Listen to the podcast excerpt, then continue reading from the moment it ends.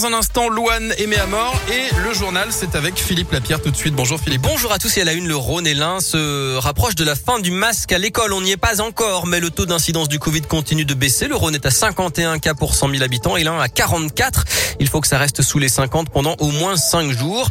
Le port du masque reste donc obligatoire à partir d'aujourd'hui pour les écoliers de 33 départements, dont le Rhône et l'Ain jusqu'à nouvel ordre. Mais il n'est plus obligatoire du CPOCM2 depuis ce matin dans 21 départements supplémentaires Saint-Nazaire qui s'ajoutent aux 47 où c'était déjà le cas depuis le 4 octobre, dont l'Isère notamment.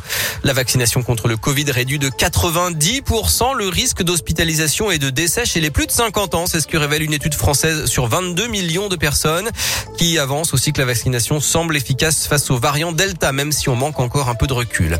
Dans l'actu, la concertation débute aujourd'hui pour la première ligne de bus à haut niveau de service de la métropole de Lyon.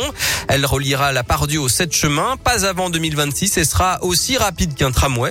Vous pouvez donner votre avis sur le tracé dès aujourd'hui donc et jusqu'au 19 novembre sur destination 2026-citral.fr. Les évêques de France doivent-ils tous démissionner? C'est la question du jour aujourd'hui sur radioscoop.com et c'est l'appel lancé ce lundi par trois personnalités dont le cofondateur de la Parole libérée François Deveau après le scandale sur la révélation de la pédocriminalité dans l'église. Le sport et la France remportent la Ligue des Nations face à l'Espagne 2-1 hier en finale à Turin. Bon signe à un an de la Coupe du monde. Le rugby le top 14, la victoire du Loup à Biarritz ce samedi 40 à 5, le Loup est troisième et puis en basket, l'Asvel a corrigé Dijon hier 73 à 49 et a pris la tête du championnat ex avec Bourg-en-Bresse.